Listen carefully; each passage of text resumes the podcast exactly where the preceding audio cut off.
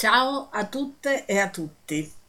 Cominciamo con eh, le notizie che ci vengono dal Kurdistan.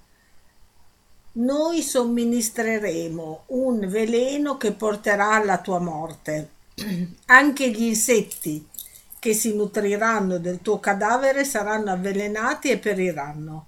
È questo il tenore del messaggio ricevuto da Abdullah Öcalan da 24 anni in carcere nell'isola turca di Imrali. Eh, gli è arrivato in forma anonima tramite la posta dell'amministrazione carcerarie. Le lettere dei familiari non vengono consegnate, quelle di minaccia invece sì, dopo aver passato naturalmente il controllo della censura. Il fatto grave viene denunciato dal Consiglio nazionale del Kurdistan.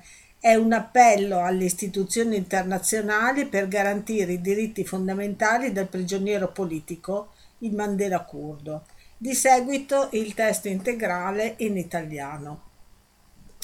In un'intervista dell'8 luglio, Sabri Ok, membro del Consiglio esecutivo dell'Unione delle Comunità Democratiche del Kurdistan, KCK, ha dichiarato al canale televisivo curdo eh, Sterk TV che lettere di minaccia sono state recentemente inviate ad Abdullah Öcalan in forma anonima tramite l'amministrazione della prigione di Imrali.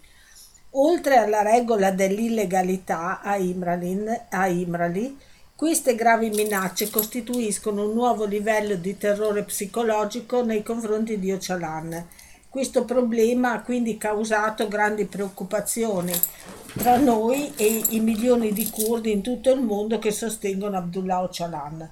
Come ha affermato Mr. Sabriok, le recenti minacce sono state trasmesse tramite lettere anonime controllate e trasmesse sia dallo Stato turco che dall'amministrazione penitenziaria di Imrali.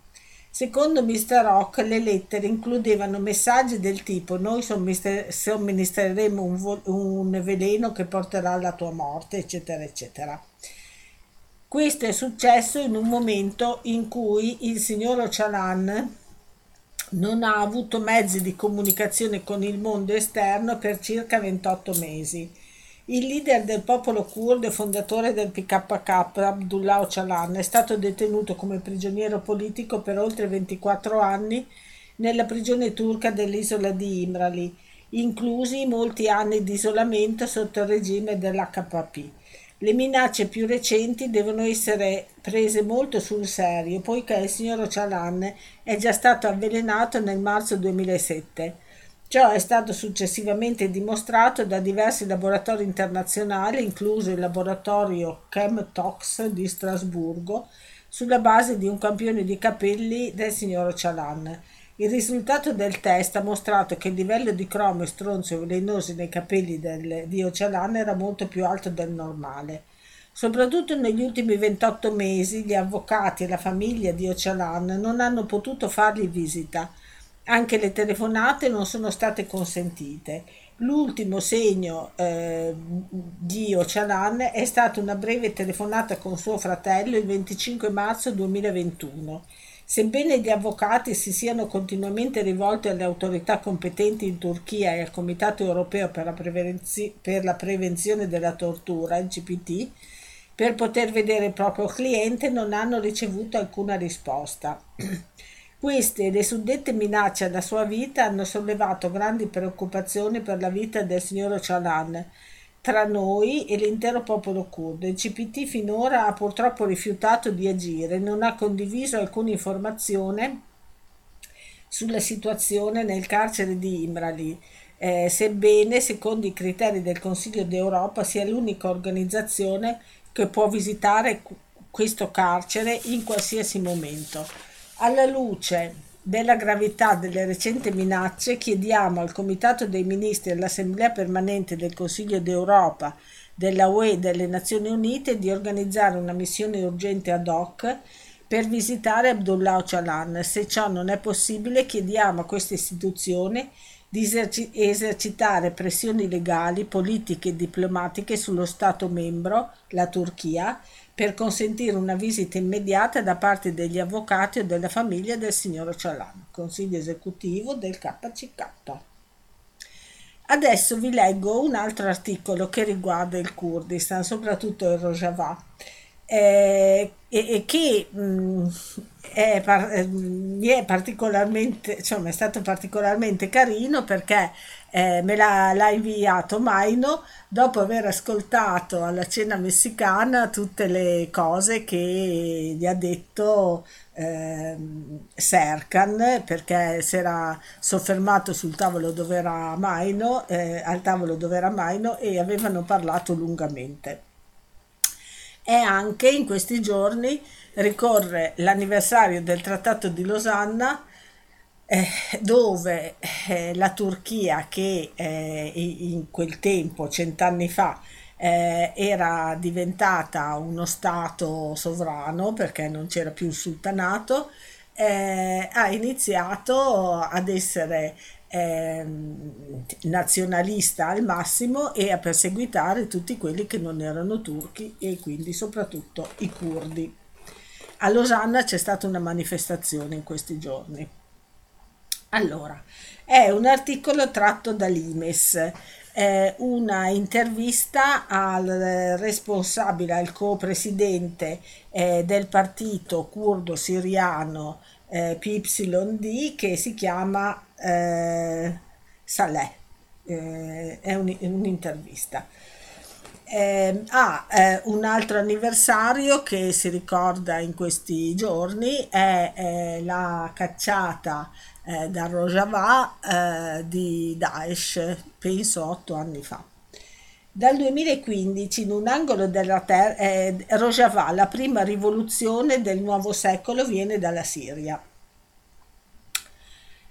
Eh, ah no, scusate, è Micromega, non è l'Imes, eh, il, ehm, eh, da dove viene questo articolo. Nel 2015, in un angolo di terra schiacciato tra Iraq e Turchia, ha preso via l'amministrazione autonoma del nord e dell'est della Siria. Eh, l'acronimo è AANES. Siamo in Siria, più precisamente in Rojava, quel territorio autogovernato e de facto indipendente nel quale a partire dalle rivolte contro il regime di Assad nel 2011 è nato un progetto di democrazia confederalista, da molti definita la prima rivoluzione del nuovo secolo. Sono stati i curdi siriani ad animare questo processo condividendo con tutte le altre etnie che abitano il territorio la necessità di autodeterminarsi e di unirsi in risposta all'oppressione prima e all'abbandono dopo del regime di Assad.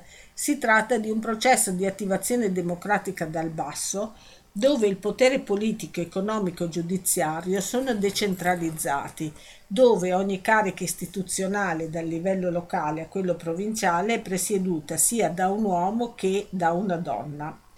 Questo straordinario processo politico nasce in un contesto di estrema difficoltà, la guerra contro il regime di Assad e le milizie sostenute dall'Iran, la guerra contro lo Stato islamico, eh, Daesh o ISIS, eh, le continue aggressioni dell'esercito della Turchia contro le milizie kurde. Subito dopo la sconfitta di Daesh sul territorio, portata avanti in primis dall'esercito di difesa del popolo curdo, YPG-YPG, ehm, sono cominciati gli attacchi e le violenze da parte della Turchia. Oggi eh, l'amministrazione autonoma del nord e dell'est della Turchia, ANES, eh, amministra un terzo del territorio siriano ed è abitato da oltre 6 milioni di persone. Di, rec- di recente sono stato, dice l'autore di questo, di questo articolo, in Rojava per conoscere questa esperienza da vicino ed è lì che ho incontrato Saleh Muslim Mohamed, leader del PYD, primo partito del Rojava ed espressione politica delle formazioni combattenti dello YPG-YPG. Dal 14 febbraio del 2018 il Ministero degli Interni della Turchia ha posto sulla sua testa una taglia di 4 milioni di lire turche, all'epoca circa 1,5 milioni di dollari. Con lui discutiamo soprattutto delle conseguenze della recente rielezione di Erdogan e sulle sorti del Rojava. Domanda. Recep Tayyip Erdogan ha vinto le ultime elezioni presidenziali. La sorprende? Lo abbiamo detto molte volte nei mesi scorsi e prima, e prima delle elezioni. Nella storia non si è mai visto un regime autoritario rimosso dal potere attraverso delle elezioni. Se Erdogan avesse immaginato di poter perdere il suo potere, non avrebbe indetto le elezioni dello scorso 14 e 28 maggio. Erano sicuri di poter vincere grazie alle loro estorsioni. Erdogan è rimasto al potere non grazie a delle elezioni democratiche, ma grazie alla pressione e alla manipolazione del suo partito sulle persone e eh, nei seggi. Qual è il rapporto fra la storica questione kurda e il confederalismo democratico? Esiste una nazione kurda ed esiste uno spazio geografico de- ehm, denominato Kurdistan, diviso tra Turchia, Iran, Siria e Iraq. La porzione più grande, il Kurdistan del nord, è in Turchia, da sempre oppressa nei confron- eh, oppressiva con i curdi. Il Trattato di Losanna del 1923, che definì i nuovi confini dei quattro stati, stabilì che non si sarebbe dovuta creare una nazione curda. I curdi del Rojava, nel nord-est della Siria, ritengono che la soluzione della questione curda possa manifestarsi attraverso l'espansione del modello di democrazia radicale che stiamo implementando ormai da otto anni e attraverso il quale oggi amministriamo un terzo del territorio siriano. Fino ad oggi non si è trovata una soluzione perché nessuno di questi quattro stati è veramente disposto a democratizzare la propria società. Dopo cento anni di divisione, la soluzione alla questione kurda dovrà probabilmente fare riferimento allo specifico contesto degli stati che si dividono il territorio curdo. In Siria siamo determinati a espandere il nostro modello democratico confederalista in tutto il paese, a favore di tutti i cittadini e delle etnie che compongono questo Stato. Lo stesso dovrebbe accadere negli altri paesi. In Rojava oggi il nostro partito sta concludendo e facilitando il processo confederalista, che non riguarda solo i cittadini curdi, L'amministrazione del nord e dell'est della Siria garantisce la piena coesistenza fra tutti i popoli e le etnie presenti nella regione, curdi, arabi, assiri, ezidi, turkmeni, armeni, eccetera. Come nasce il suo partito? Domanda. E quale ruolo ha avuto nella costruzione del progetto confederalista? Risposta. Il PYD è stato fondato nel 2003 e da allora abbiamo promosso un'idea ed un progetto di democrazia radicale dove tutte le persone sono parte attiva e determinante dei processi politici e decisionali. Difendiamo da sempre questi principi, ancor prima delle rivolte del 2011.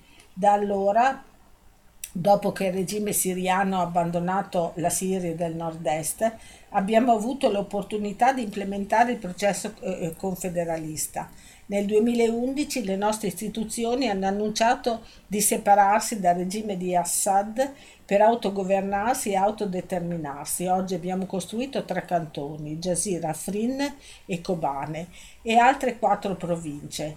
Più e più persone si stanno unendo alla ANS, eh, vabbè, eh, il Kurdistan siriano perché il progetto offre una piattaforma libera e non imposta violentemente da un, poto- da un, potere statuale e in più riconosce il diritto di tutte le minoranze ad autodeterminarsi e dare il proprio contributo all'esistenza dell'amministrazione stessa.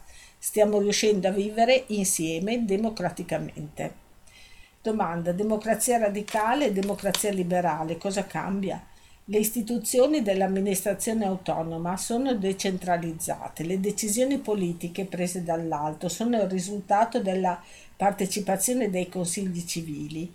I consigli dei cantoni e delle province lavorano in base alle necessità ed emergono dal basso.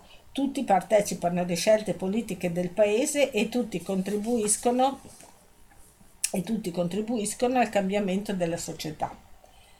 Cosa minaccia maggiormente la sopravvivenza del Rojava e dell'amministrazione del nord e dell'est della Siria, specialmente da quando l'attenzione globale si è spostata da questa regione alla guerra in Ucraina? Questa è la domanda. Risposta. Abbiamo diverse sfide. Questo è un progetto democratico davvero sofisticato che richiede il cambiamento delle mentalità delle persone. Il lavoro più difficile è quello culturale interno, per convincere le persone che il modello confederalista rende tutti più liberi nelle differenze. A livello esterno abbiamo minacce da tutti i lati. Il regime siriano è sempre stato una dittatura e non è in grado di accettare un progetto democratico sulla propria terra. La Turchia è spaventata perché teme che la società kurda sia influenzata dalle nostre idee e in più non accetta il fatto che questo progetto ha come forza trainante la minoranza kurda. Lo stesso vale per l'Iran, un regime assolutistico dominato dal radicalismo islamico. Com'è cambiato il rapporto tra curdi e Turchia negli ultimi anni? Risposta. Lo Stato fascista turco non è mai stato amico dei curdi, non ha mai accettato di costruire davvero uno Stato democratico e non è mai stato pacifico nei nostri confronti. Oggi per la Turchia noi dei PYD siamo un'organizzazione terroristica.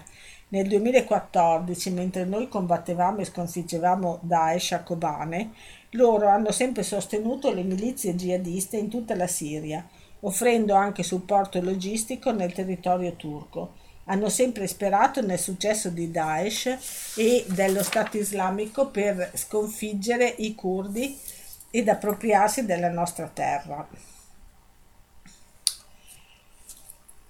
Qual è il suo messaggio ai leader europei sulla perdurante crisi siriana? L'Europa, domanda, eh, risposta, l'Europa dovrebbe fare i conti con la realtà dei fatti in quest'area del mondo vengono perpetrati numerosi crimini contro l'umanità. Tutti rimangono in silenzio per la Tur- perché la Turchia è un membro della Nato ed è economicamente fondamentale per l'Occidente. Per i giornalisti è diventato molto difficile venire qui a testimoniare i crimini che la Turchia e il regime di Assad continuano a commettere. Chiediamo all'Europa di aprire gli occhi e prendere delle decisioni coraggiose. Noi siamo parte della comunità umana. Se davvero ci fosse interesse ad un futuro democratico per il Medio Oriente, dovrebbe essere riconosciuto il fatto che la nostra amministrazione, qui nel nord della Siria, ha diffuso alcuni tra gli unici semi per la democrazia nell'intera regione. L'Europa dovrebbe aiutarci anche nel suo interesse. Ma non c'è soltanto chiusura degli occhi. Pensi soltanto alle dichiarazioni del ministro Lollobrigida sulla sostituzione etnica. Questo è un articolo di un mesetto fa. Questa è la domanda. Risposta. Gli Stati europei dovrebbero capire che se c'è una parte della Siria stabile e democratica è grazie alla ANS e eh, se riuscissimo ad implementare il nostro progetto democratico nel resto del paese, le persone costrette a scappare sarebbero molte meno e ciò, prov- e, e ciò che stiamo provando a fare qui è di creare le condizioni per permettere ai cittadini siriani di tornare dall'Europa.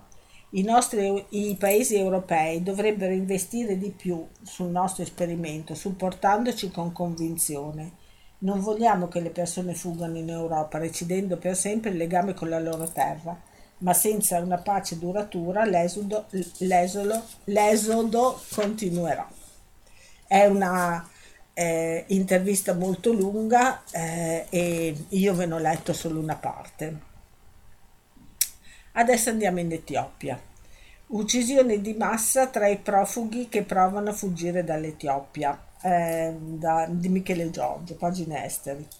Un nuovo rapporto del Mixed Migration Center riporta uccisioni di massa, violenze deliberate e assassini tra i profughi che provano a raggiungere l'Arabia Saudita. Anche questo l'Arabia Saudita è un bel paesello.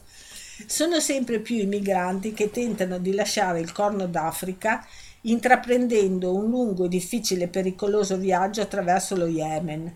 Per la maggior parte provengono dall'Etiopia, dove due anni di guerra in Tigray hanno causato circa 500.000 vittime, 2 milioni di sfollati interni e una grandissima carestia.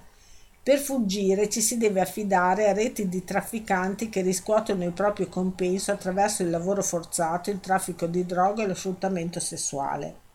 Nel mese di ottobre un rapporto dell'ONU ha rivelato che tra il 1 gennaio e il 30 aprile 2022 430 persone sono state uccise e 650 ferite lungo il confine tra lo Yemen e l'Arabia Saudita dall'artiglieria e dai fucili delle forze armate saudite. Erano quasi tutti profughi richiedenti asilo che provenivano dall'Africa. Anche le milizie Houthi, secondo i rapporti di Human Rights Watch, si sono macchiati di pesanti crimini. La maggior parte delle persone uccise sono uomini, ma il numero di donne e bambini massacrati sta crescendo in maniera allarmante. Il 30% sono donne e il 7% bambini, secondo i dati ONU. Proprio per le donne il viaggio è particolarmente pericoloso. Le testimonianze dei sopravvissuti, le notizie raccolte dalle organizzazioni internazionali rivelano torture e stupri. Guardia, le, la, le guardie di frontiera saudite utilizzano esplosivi pesanti per uccidere deliberatamente e in maniera indiscriminata i richiedenti asilo che si avvicinano al confine. Centri di tortura e detenzione non mancano, mancano lungo il percorso e un numero imprecisato di migranti muore di stenti a causa della mancanza di acqua. L'Arabia Saudita ha rigettato le accuse e si è opposta all'apertura di un'inchiesta dichiarando che non esistono prove sufficienti. Altro problema, il prezzo delle terre rare.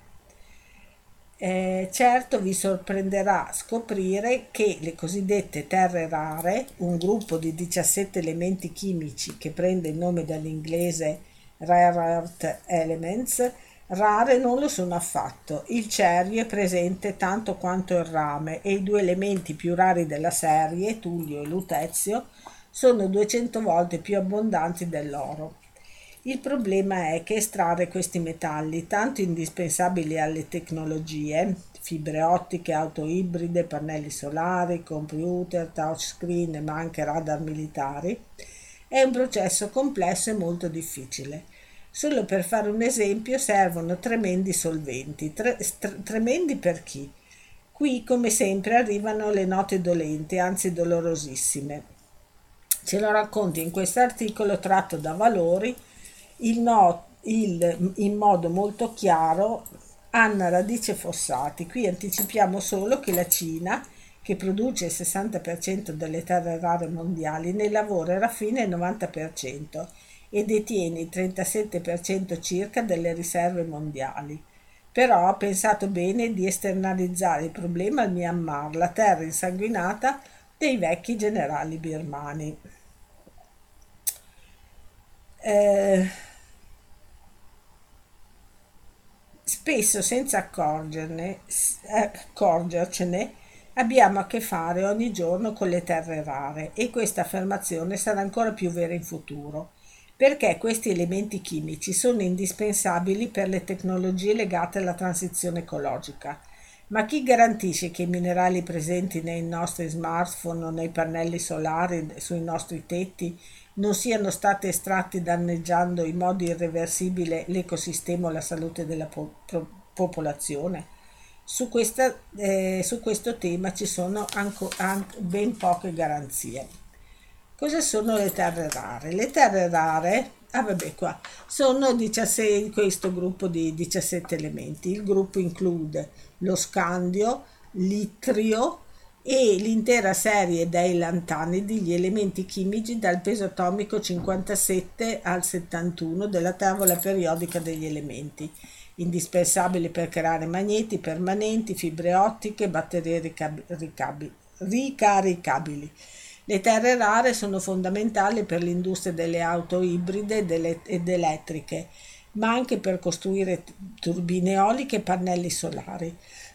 sono i metalli delle nuove tecnologie, si trovano nei computer, nei touchscreen, servono per realizzare fibre ottiche, eh, infine sono impiegate anche nella tecnologia militare di difesa, ad esempio per la realizzazione di radar. I processi di estrazione e di raffinazione delle terre rare sono molto complessi. Il, il, termine infatti non fa riferimento alla loro scarsa diffusione. Nella crosta terrestre il cerio è presente tanto quanto il rame, vabbè l'abbiamo già detto, questo forse è una ripetizione. Eh, non esistono infatti giacimenti di sole terre rare, Queste si trovano in basse concentrazioni all'interno di altri minerali associati ad altri elementi sotto forma di ossidi, carbonati, silicati e fosfati. I processi di separazione dei singoli elementi sono pertanto complessi e richiedono l'impegno di potenti solventi come acido cloridrico e acido nitrico. I ad oggi il mercato è dominato dalla Cina che produce il 60% delle terre rare mondiali, nei lavori era fine il 90%. Tra i maggiori produttori troviamo poi gli Stati Uniti con il 12,3%, il Myanmar con il 10,5% e l'Australia col 10%. Il fatto che a dominare l'offerta globale di questi alimenti sia la Cina desta non poche preoccupazioni per le principali economie globali. Restrizioni e interruzioni dell'approvvigionamento potrebbero causare seri danni all'industria e ai piani di decarbonizzazione. Oltretutto, a causa dei fragili equilibri geopolitici, il prezzo delle terre rare sta aumentando. Nell'agosto 2020 la ONG Global Witness, attraverso una nuova indagine, ha rilevato che le miniere illegali in Myanmar costituiscono la principale fonte di approvvigionamento mondiale di terre rare. L'industria estrattiva di minerali rari si concentra nella regione semi-autonoma del Kachin, al confine con la Cina. Nel 2016 il governo cinese ha dovuto chiudere la maggior parte delle miniere presenti sul suo territorio per via delle loro conseguenze devastanti su ambiente e popolazione. Per continuare a rifornire il mercato globale, però, ha esternalizzato la produzione di terre rare in Myanmar, inviando nel Kachin 16.000 operatori cinesi del settore per avviare le miniere, nonché i reagenti chimici necessari per il processo di estrazione. Secondo l'indagine di Global Witness, sembra che le miniere costituiscono un'importante fonte di, fonte di finanziamento per la giunta militare che nel febbraio del 2021 ha preso il potere in Myanmar, rovesciando il governo democratico guidato dalla Lega Nazionale per la Democrazia quella di Aung San, il partito di Aung San Suu Kyi, per, per ricordare. La stessa giunta militare che da due anni reprime in maniera violenta ogni forma di dissenso. Quando la Cina ha spostato oltre confine l'estrazione di terre rare, infatti, non ha coinvolto in nessun modo quello che all'epoca era il governo centrale. È stata la milizia a capo della regione a concedere permessi di sfruttamento della eh, dei terreni, spesso confiscandoli alla popolazione locale. Eh, l'indagine di Global Witness considera inoltre l'impatto sull'ambiente e sulla salute della popolazione locale. Il processo di estrazione e separazione dei metalli rari implica innanzitutto il disboscamento del fianco della montagna poi una volta perforato il terreno in vari punti si introducono dei tubi di PVC con cui iniettare solfato di ammonio per rendere la terra liquida. In seguito la soluzione che percola la base si raccoglie in vasche aperte di color ciano dove eh, i minerali si depositano sul fondo. Una volta completato il processo di lisciviazione, il sito viene abbandonato e si passa all'area successiva. Lì l'intero pro- processo si ripete da capo. Il disboscamento comporta erosione e instabilità del terreno, nonché la scomparsa di uccelli e animali selvatiche. C. Inoltre, a causa delle sostanze chimiche rilasciate dalle vasche di lisciviazione nell'aria, nel suolo e nell'acqua, le comunità locali e i minatori rischiano problemi respiratori o gastrointestinali, oltre che disturbi agli occhi e alla pelle. Nei fiumi della regione la popolazione non può più nuotare né pescare, il cibo coltivato nelle regioni adiacenti delle miniere resta invenduto. La rete di azionisti attivi SFC, insomma è un, un gruppo, ha scelto anche le terre rare tra i suoi temi di engagement, cioè di dialogo con le aziende. Nel 2019 ha dato vita a un progetto che è durato fino all'inizio del 2023 e ha coinvolto un team di esperti internazionali. Tra i vari risultati emersi spicca la necessità di nuove normative e sussidi pubblici che aiutino le imprese a perseguire precisi obiettivi di verifica di fornitori e riciclo. Un'altra, l'ultima, eh, l'ultima riflessione di oggi riguarda l'anniversario eh, del, del massacro di Srebrenica, l'11 luglio, per non dimenticare. L'11 luglio, come ogni anno, sono stati tumulati a Srebrenica eh, i resti delle persone scomparse nel genocidio del 1995 riconosciute attraverso l'analisi del DNA nell'ultimo anno. Mentre Nezuk si prepara in direzione di Srebrenica alla partenza prevista per l'8 luglio della Mars Mira, Marcia per la Pace. Emza Fezlik, portavoce dell'Istituto mm, cioè l'Istituto Persone Scomparse della Bosnia-Herzegovina, ha dichiarato lo scorso 8 giugno che sono stati identificati i resti di 29 persone e verranno tumulati l'11 luglio al memoriale di Potocari. L'elenco definitivo con i nomi degli identificati attraverso il DNA e il riconoscimento da parte dei familiari degli oggetti vestiti eh, ritrovati è stato chiuso il primo luglio. Tra questi il più giovane è Elvir Salcinovic, eh, che aveva 15 anni. I resti di Elvir sono stati identificati nel 2011, ma la famiglia finora non ha avuto la forza di decidere la sepoltura. L'11 luglio troverà finalmente pace accanto al padre Tura, Turabia e al fratello Almir, tumulati a Potocari rispettivamente nel 2003 e 2011.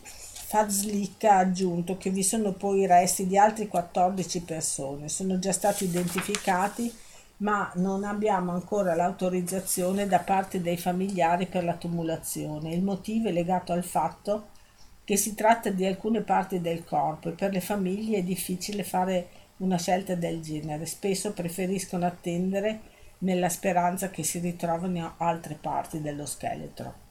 Infatti i corpi degli uccisi nel genocidio sono stati occultati in diverse fosse comuni e in seguito per nascondere le prove di questo crimine riscavati e distribuite in altre fosse minore, minori anche lontane chilometri l'una dall'altra. Esistono casi di persone in cui i resti sono stati trovati a distanza di anni anche in cinque fosse diverse.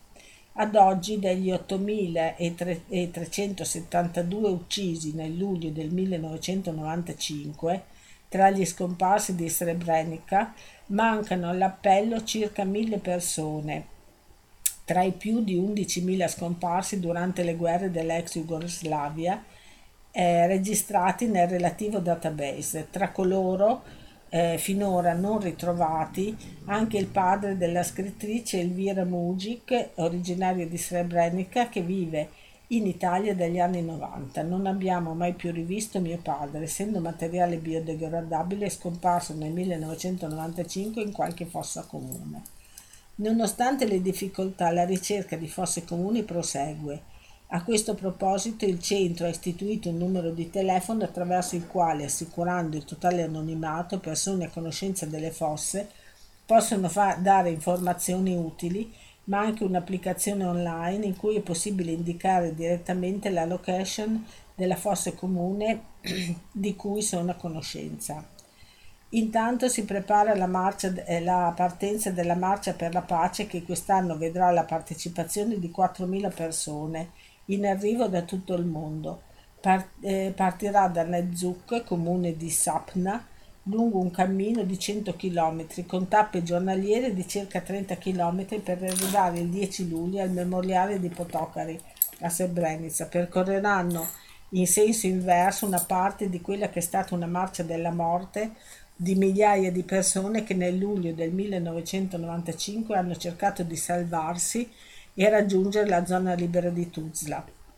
La novità di quest'anno è che tre superstiti del genocidio hanno deciso di partire con la marcia il 9 aprile dall'AIA davanti al carcere speciale delle Nazioni Unite e arrivare nel ZUC l'8 luglio per proseguire con i partecipanti della Mars Mira. L'idea iniziale è realizzare questa impresa nel 2025, nel trentennale del genocidio, ma che ha anticipato per paura è la persona che la sta facendo di ammalarsi prima di allora. Con lui marceranno anche Abdul e Bego Alilovic, i suoi amici, tra loro, parenti, tra loro parenti ed entrambi riusciti a sopravvivere nascondendosi nei boschi e raggiungendo Tuzla. Eh, questi vivono in Bosnia e Herzegovina. Abdullah è già in pensione mentre Bego ha chiesto tre mesi di permesso non retribuito per partecipare a questa lunga marcia che, come hanno dichiarato, non ha nessun legame con la politica o alcuni politici, è solo un cammino di pace e amore.